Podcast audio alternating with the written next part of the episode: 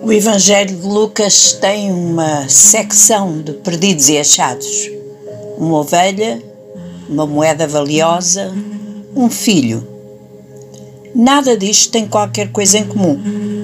Nem o que se perdeu, nem quem procurou o que estava perdido.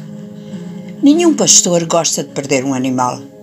Cada uma das ovelhas é preciosa pelo valor monetário, pelo tempo investido no cuidado, pela ligação que nasce entre quem cuida e quem descuidadamente se perde.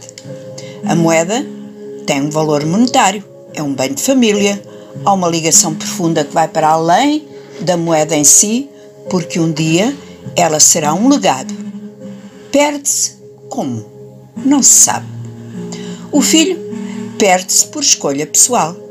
Perde a casa do pai, o direito de voltar a ser chamado filho, o carinho, a saúde, por fim perde a dignidade porque tem que viver com porcos.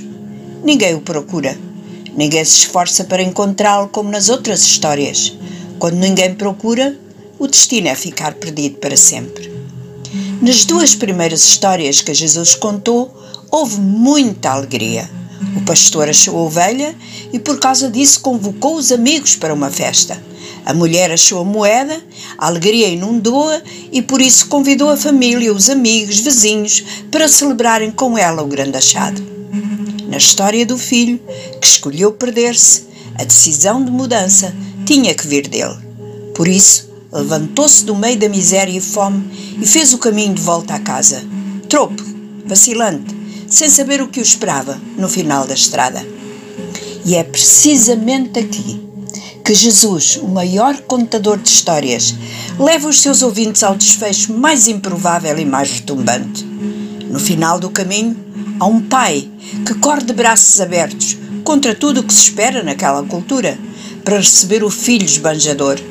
O perdão é tamanho, a alegria da volta é tal, que o pai põe a casa em movimento para a maior festa de sempre.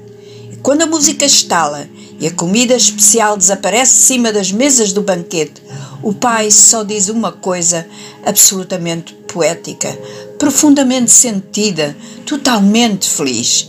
Este meu filho estava morto, não apenas perdido, mas morto, e reviveu. Estava perdido e foi achado. Quem achou o rapaz? Quem pode achar-me quando já não sei a quem recorrer? Que voltas dar uma situação criada por mim e pelas circunstâncias da vida. Eu, eu decido ser achada. E do outro lado, à minha espera, tenho braços de amor, roupa nova, sapatos novos, anel no dedo e banquete, um grande banquete. Porque mereci? Não. Porque o amor do Pai me deu vida outra vez e porque o seu abraço me assegura, em graça, que junto dele nunca, nunca estou perdida.